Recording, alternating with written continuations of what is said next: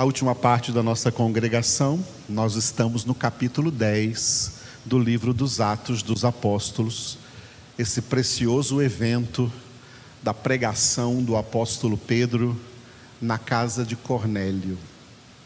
Nós estamos nesse texto que vai do versículo 37 até o versículo 42, cujo título é Palavra Divulgada.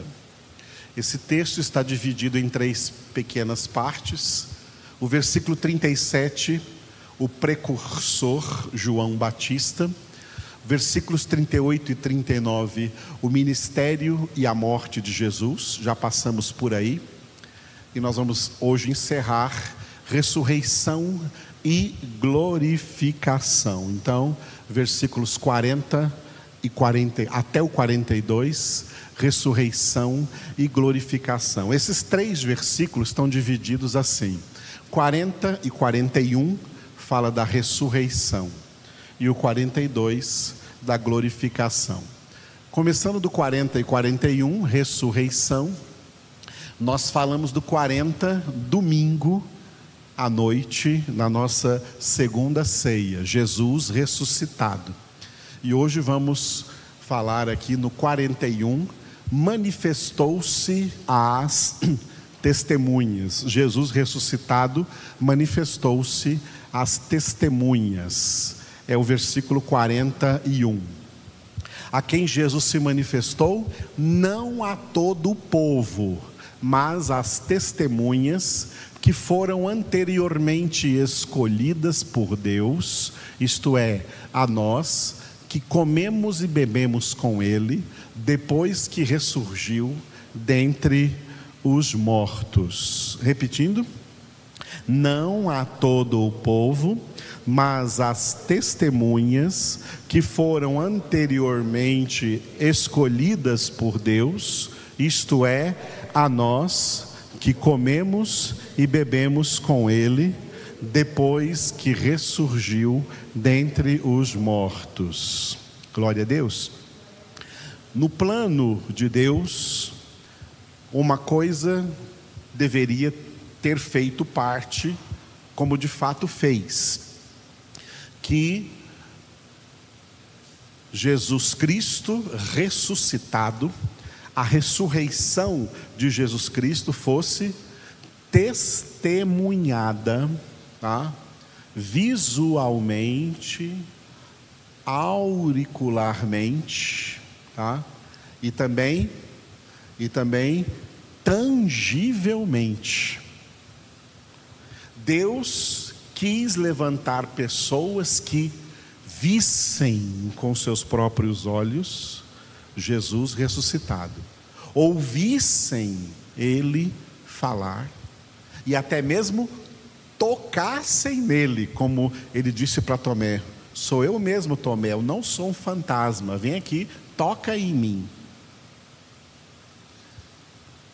Esse é um testemunho escriturístico que comprova a veracidade da ressurreição de Jesus. Jesus verdadeiramente foi ressuscitado dentre os mortos e testemunhas oculares que o viram, auriculares que o ouviram, e também tiveram um testemunho tangível, porque podiam até tocá-lo, ele estava ali mesmo com eles. E esse testemunho de Jesus ressuscitado durou um mês e dez dias. 40 dias após a sua ressurreição, todos os dias, Jesus ficou aparecendo milagrosamente aonde os discípulos estavam reunidos. Vamos entender, não foram 40 dias que Jesus ficou andando com eles, andando com eles pelas ruas, algum lugar. O único testemunho de Jesus ressuscitado, né, andando com alguém, foi quando ele foi atrás de dois discípulos da cidade de Emaús. E depois, diante deles, Jesus desapareceu e eles voltaram correndo para Jerusalém e se juntaram de novo aos outros discípulos. Mas geralmente as aparições de Jesus eram em lugares fechados, onde os discípulos estavam reunidos em oração e o Senhor ressuscitado, já com seu corpo glorificado, pronto para subir para a glória, aparecia no meio deles, para quê? Para construir esse testemunho escriturístico, esse testemunho inegável de uma verdadeira ressurreição definitiva. Jesus ressuscitou para sempre. Por isso que o texto diz que ele, que ele não se manifestou, olha, a todo o povo. Quem ingenuamente pensa que seria uma grande vantagem.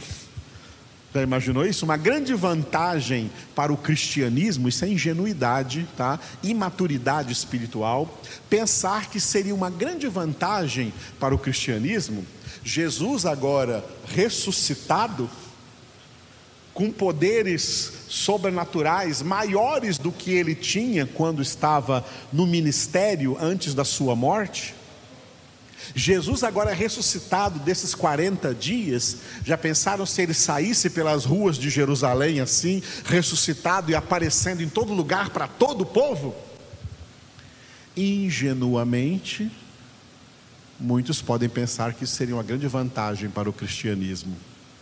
Mas isso não é plano de Deus, porque no plano de Deus, a salvação é pela fé e não pela vista. A salvação é pelo que cremos e não pelo que vemos. Senão, Deus se tornaria visível para todo mundo crer no que vê. Não andamos por vista, diz a palavra, não andamos pelo que vemos, mas por aquilo que não vemos, porque as coisas que vemos são passageiras, mas as que não vemos são eternas. Por isso que a fé é definida em Hebreus 11, versículo 1, como convicção, certeza do que nós esperamos, mas que agora não vemos. Isso significa viver pela fé. O justo viverá pela fé. Viver pela fé é viver como se estivéssemos, usando uma citação de Hebreus 11, vendo o invisível. Jesus está aqui conosco nesse momento, nessa reunião. Esse mesmo Jesus está conosco aqui nessa reunião. Tanto aqui conosco presencialmente, como com quem está nos acompanhando à distância. Jesus está conosco. Ele é Emanuel, em hebraico, palavra hebraica, no nome do Emanuel ali, palavra hebraica. Deus conosco. Imano é conosco. E El, Elohim, Deus. Deus conosco. Conosco Deus está. Jesus disse: Eu estou convosco todos os dias até a consumação do século. E é tudo que nós precisamos saber, e é tudo que nós precisamos crer que Jesus está conosco. Isto era suficiente para Davi, quando ele disse: Olha, ainda que eu atravesse ou ande pelo vale da sombra da morte, não temerei mal nenhum, porque tu estás comigo. Só por isso ainda que, nem mais, que mais ninguém esteja, tu estás comigo. Quem não é carente de Deus, também não é carente de nada. Agora, quem é carente de Deus, é carente de tudo. Quem não é carente de Deus, é em tudo preenchido. Por isso, Davi disse: Ó, meu cálice transborda. Porque é isso que Jesus faz. É isso que a graça de Deus, a graça de Cristo em nossas vidas faz. Então, nunca foi plano de Deus que Jesus, depois da sua ressurreição, ficasse aparecendo aí nas ruas de Jerusalém, ou lá no templo de Jerusalém, ou lá diante dos sacerdotes. Está vendo aqui? Vocês me crucificaram, mas eu estou aqui. Eu quero ver vocês me crucificar agora. Vocês não conseguem me pegar porque agora eu sou glorificado. Vocês não conseguem mais crucificar esse corpo. Alguns poderiam pensar ingenuamente que isso seria alguma vantagem para o cristianismo, mas não é. Por isso Deus vetou, não, Jesus, meu filho ressuscitado, não vai ficar aparecendo para todo o povo, não. Ele vai aparecer para testemunhas que foram, olha, anteriormente escolhidas por Deus, só para testemunhas escolhidas por Deus, que foram as testemunhas que o viram, o ouviram, o tocaram. Suficiente para ter um testemunho escriturístico de que realmente Jesus ressuscitou dentre os mortos.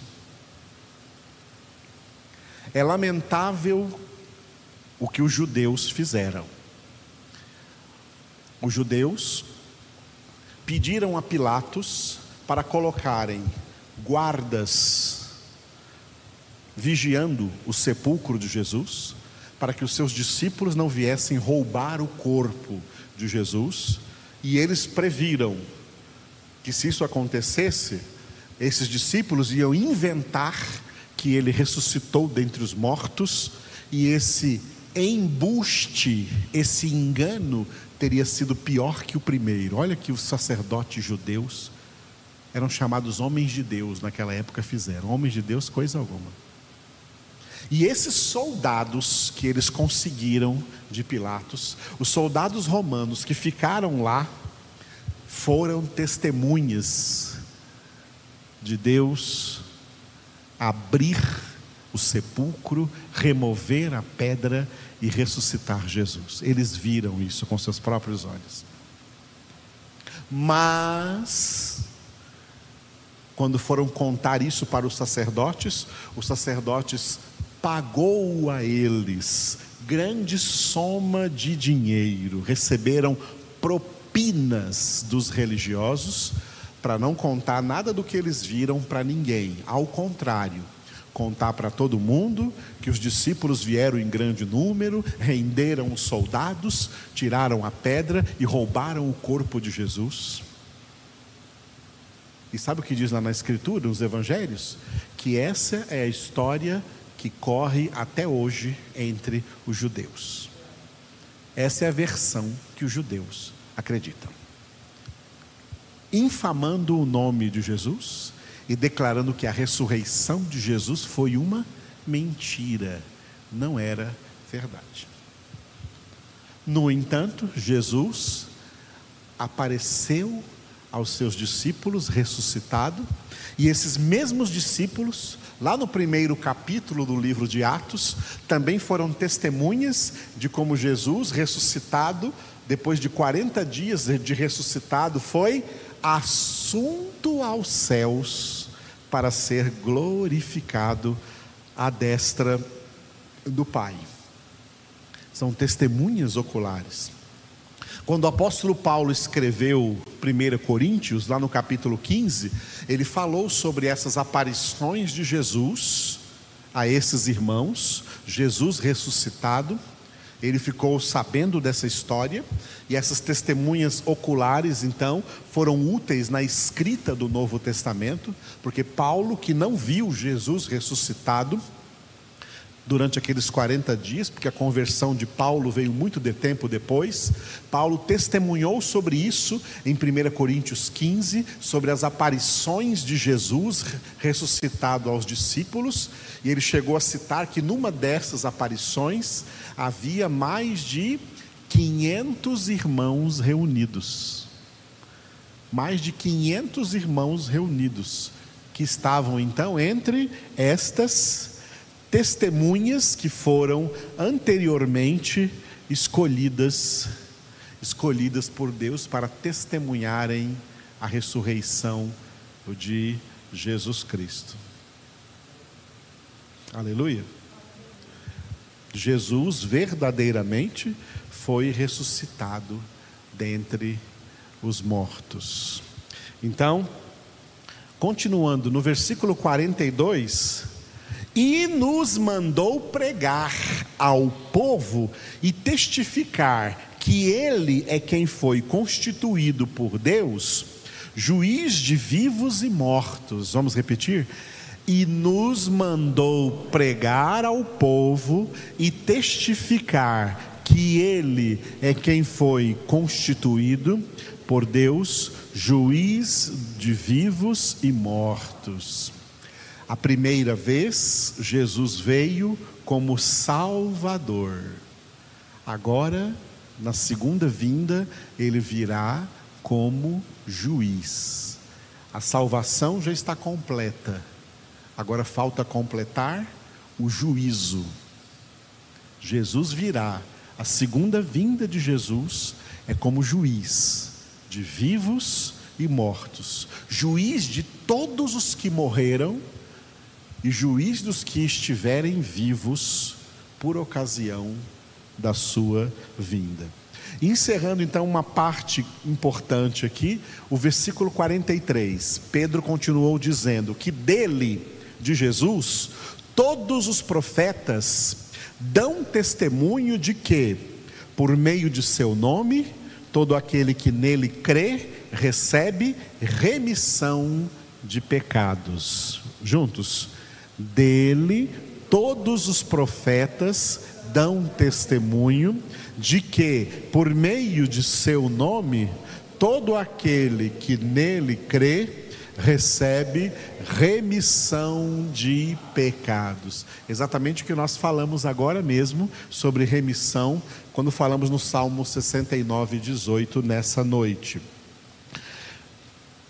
O apóstolo Pedro pregando na casa de Cornélio, ele diz que o Antigo Testamento, nos seus 39 livros, que é o fundamento dos profetas, é o Antigo Testamento que Pedro se refere ao dizer: todos os profetas dão testemunho. Não eram profetas que estavam ali vivendo naqueles dias, e nem eram pessoas com dom de profecia, não. Esses profetas aos quais Pedro se refere são os profetas da antiga aliança, os profetas do Antigo Testamento. O Antigo Testamento é chamado de o fundamento dos profetas, enquanto o Novo Testamento é o fundamento dos apóstolos, fundamento dos profetas, fundamento dos apóstolos. Pedro é um desses apóstolos que anuncia né, que o Antigo Testamento foi o testamento onde os profetas deram testemunho que por meio do nome de Jesus, o Messias vindouro, o Messias que deveria vir, o ungido de Deus que deveria vir, todo aquele que nele crê recebe remissão de pecados, recebe perdão de pecados, passam a ser remidos, perdoados dos seus pecados, mediante a fé. Só que essa fé é dom de Deus. Efésios 2:8. Pela graça sois salvos mediante a fé e isso não vem de vós, é dom de Deus. E aqueles a quem Deus, por meio da pregação do Evangelho, por meio da pregação da palavra, concede o dom da fé, eles recebem o perdão dos pecados. É o que nós vamos ver amanhã, no restante do capítulo 10 de Atos, que foi exatamente isso que aconteceu com as pessoas que estavam ouvindo a pregação na casa de Cornélio. Aconteceu ali um grande avivamento, um grande milagre de salvação em uma família e até nos convidados que ali estavam presentes, porque o apóstolo Pedro pregou ali o evangelho vivo de Cristo Jesus, esse mesmo que você está ouvindo agora. Esse evangelho que é o poder de Deus para a salvação de todo aquele que crê. Aleluia. Por isso te louvamos, ó Deus, glorificamos o teu nome, exaltamos a ti, colocamos a nossa vida na tua presença, adoramos porque tu és digno de toda adoração, de toda glória, de toda honra, de todo louvor. Obrigado porque nós também fomos anteriormente escolhidos por ti, Senhor. Anteriormente quer dizer antes da fundação do mundo, tu nos escolheste, Pai, em Cristo, para sermos santos irrepreensíveis diante dele e em amor. Te louvamos, Senhor, porque nos escolheste para a salvação porque escreveste o nosso nome no livro da vida do Cordeiro, que foi escrito antes da fundação do mundo. Cordeiro que já foi morto também antes da fundação do mundo no teu propósito, quando tu elaboraste o plano da salvação. Pai, nós te louvamos porque pelo testemunho da tua palavra, nós entendemos que cada uma daquelas pessoas que tu mesmo elegeste para a salvação, cada uma será salva, cada uma será alcançada pela tua graça. Tu não perderás nenhum dos teus eleitos, nenhum dos teus escolhidos, porque tu mesmo é quem opera neles, tanto querer como realizar, segundo a tua boa vontade. Eles perseveram na sua santificação, porque tu mesmo opera neles esta perseverança. Oh Deus, nós te adoramos porque nós somos testemunhas disso porque temos o Teu Espírito Santo habitando dentro de nós e testificando com o nosso espírito que somos Teus filhos, Tuas filhas, filhos amados, remidos, lavados, comprados no sangue de Jesus. Aleluia. Toda glória toda honra a Ti, Senhor. Amém.